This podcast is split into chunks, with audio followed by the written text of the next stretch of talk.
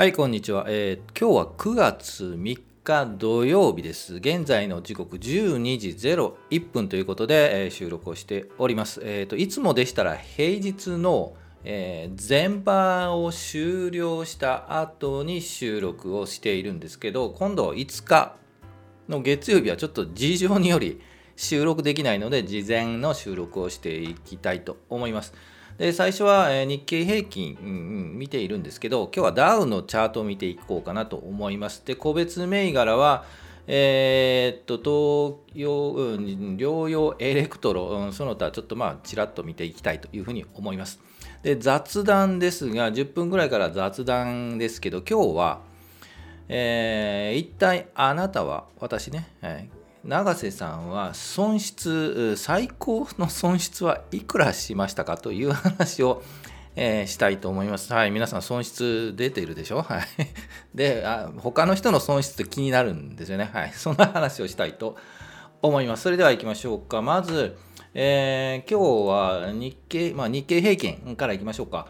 昨日金曜日の、引けのあった金額になってますよね。結局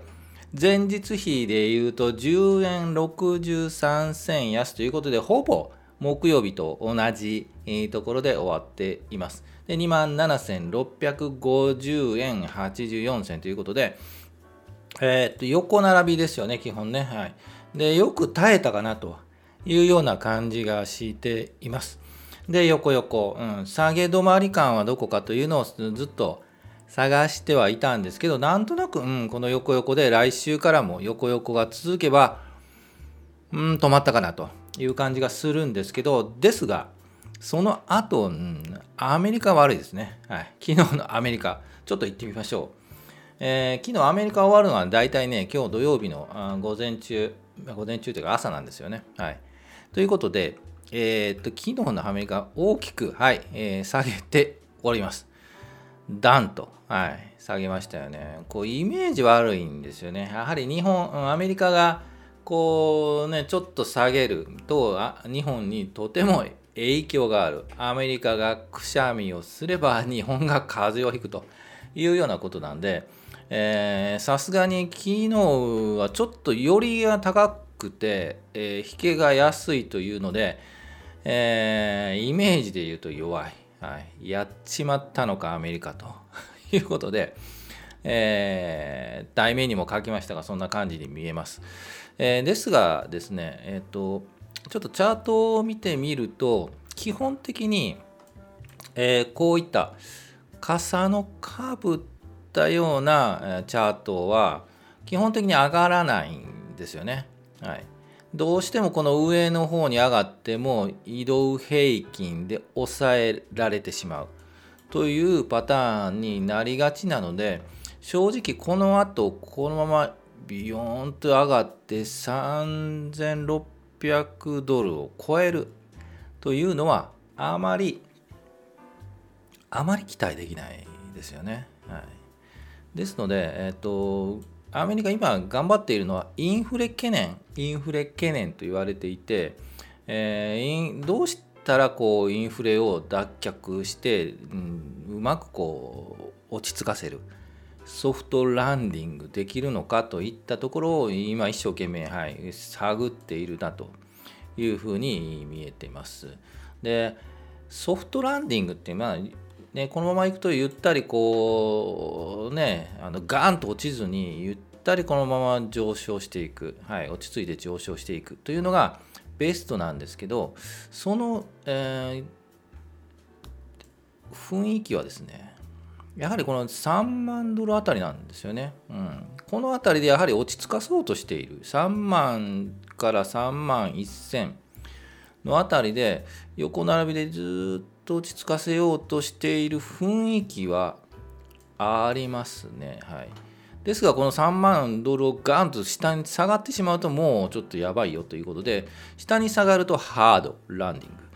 グ、横に並ぶとゆっくり3万から3万1000から横に並ぶと、これソフトランディングみたいな形になるんじゃないかなというふうに見えております。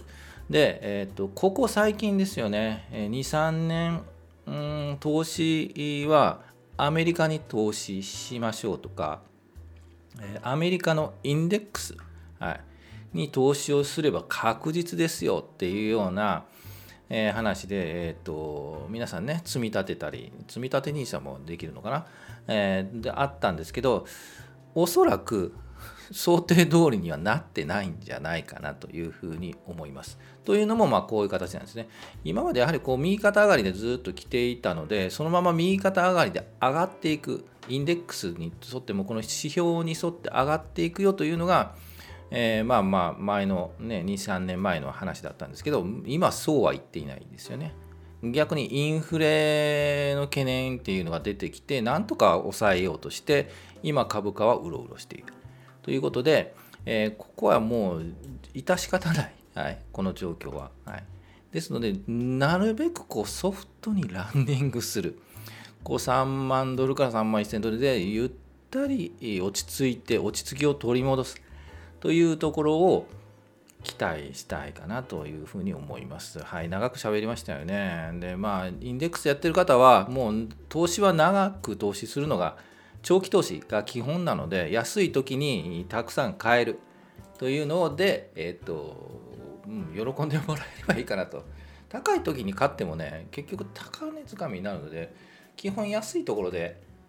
また動かない。安いところで買うのが、仕込んでおくのが基本です。ですので、今は逆にたくさん仕込めるなということで、考えればいいかなということですよね。逆行高すればいいんですけどね、日本がね、そういうわけにもいかないですよね。もう風邪ひいてますからね。ということで、じゃあ日本の、日経平均見ましょうか。日経平均なんですけど、先ほど金曜日の状況を言いましたが、横並び、もうちょっと大きくしましょうか。横並びですよね。こういう横並び。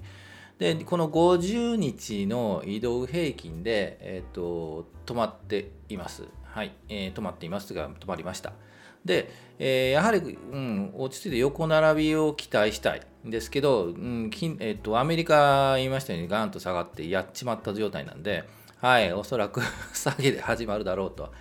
いう、月曜日は下げて始まるだろうという予測をしますよね。ですが、どこまで耐えるかですよね。金曜日耐えたんですよね。10円安ということで、横並び。なので、月曜日大きく下げて、寄り付きは下げても、同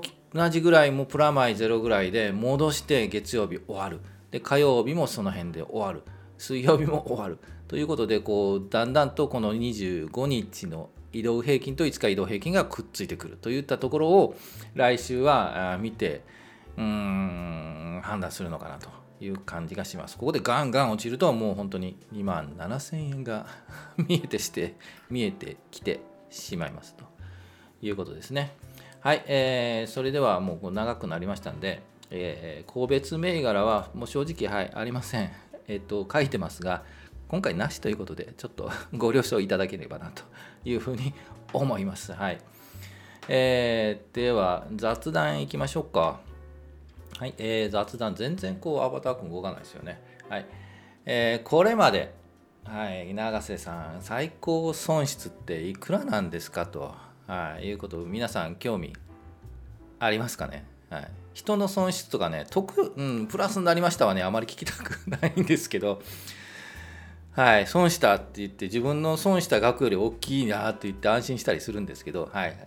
損した金額言いましょう。金額じゃなくて、別のもので言いましょうか。日本の国産車1台分、新車分ぐらいは、損失したことあります。新車ね、高級車ですね。ありますね。もう遠い目になっちゃいますよね。それはいくつかというと、20年ぐらい前、10年、25年ぐらい前ですかね、あります。で、その時に一旦やはり退場になったんですよね。その相場のところ、結局退場というのは、資金がなくなっても退場せざるを得なかったっていう、ところになりました。で、そこからまた資金を貯めて、また参戦したわけなんですけど、やはりそういう投資市場から撤退せざるを得なくなる、もうね、そういう状況になるというのが一番やってはいけない。ので、投資はやはり長く継続してやっていくっていうのが大事なので、間違った投資するともう退場せざるを得なくなるっていうことになるので、ぜひそういったところも考えつつ、でもなかなか難しいんですけどね、でその時あった投資方法っていうのはグロース、に投資していたというのと、あとリスクが大きい銘柄に投資したっていうのがあります、言ったら今で言うじゃないな、昔で言う今でグロース、東証2部銘柄とか、やはり小型の、小型っていうのはそれほど株発行数が少ないで、やはりボラティリティ、変動が大きいという銘柄に投資してました。そで、2つぐらいの会社、倒産という浮き目にあったので、そこまで損失が膨らんだというのが一つで、もう一つはやはり信用取引をやりましたっていうので、やはりレバレッジを利かした投資をしたので、損失も膨らんだというのが実態です、そのあたりは個人投資家さんでもやはりもうお金たくさん持っている方もいらっしゃるので、その方のそういう投資をしちゃいけないっていうわけじゃないので、いわゆる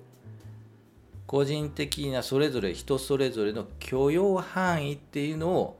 やっぱり、認識して、で自分ならここまでならいける、ここまでなら大丈夫、無理というようなやはり、認識ですよね、自分のしっかり足元を見て、背伸びしないっていうのが一つ大事かなと思います、じゃあその後撤退した後全然やらなかったのかというと、実はそうでもなくて、単位株は一旦撤退、信用取引は一旦撤退をしました。で、その後、継続して、累投っていう形で累積投資ですよね、毎月いくらかっていう投資は継続してもう20年以上、これはやってますね。で、なので日々、見る回数は少なくなったんですけど、チャートのチェックとかはしていたというのが現状ですよね。で、最近じゃないな、もう5年前、10年ぐらい前からもう一度、参戦というかね、参加したというのがあります。ですので、損失額、高級車、日本国産高級車1台分ぐらいは見事に、損失していますので、じゃあ俺もそれぐらいいいかなというんじゃなくて、そういうことをしちゃいけないなという、許容範囲っていうのをしっかり見極めて投資をしていただきたいなというふうに思います。最近ですね、チャットじゃなくて、ツイッターを見ると1株投資とか S 株投資、なんとかモバですよね。それをやられてる方とかね、確実に少しずつコツコツ貯めるというので、最初の取っかかり初心者の方とかはもういいのかなというふうに思うので、ぜひそこから始めてもいいかなと思います。で、最初にアメリカの話をしたんですけど、こういうマクロ経済の、サイト、チャンネルがたくさんあるので、興味のある方はそちらを見ていただければいいかなと思います。最近コメントいただいている、ゆっくりマネー実況解説さん、奥への道も一歩からという、チャンネル、がありますので、そちらも、もうとても勉強になるので、簡単に初心者向けにマクロ経済というのをお話ししていただいてます。あれボイスチェンジャーじゃない、音声をね、なんかテキストを音声に変えるというね、そういうのもやってるんですよね。あれ面白いですよね。ああいうのもやってみたかったなと思うんですけど、一度見ていただければなと思います。概要欄に、URL 書いておきますので、ぜひ見ていけばなと思います。ということで、今日はまだ土曜日なんで、月曜日の予測をというかね、状況をお話をしたわけですが、いつもは、前場の終了後12時ぐらいに、公開しておりますので、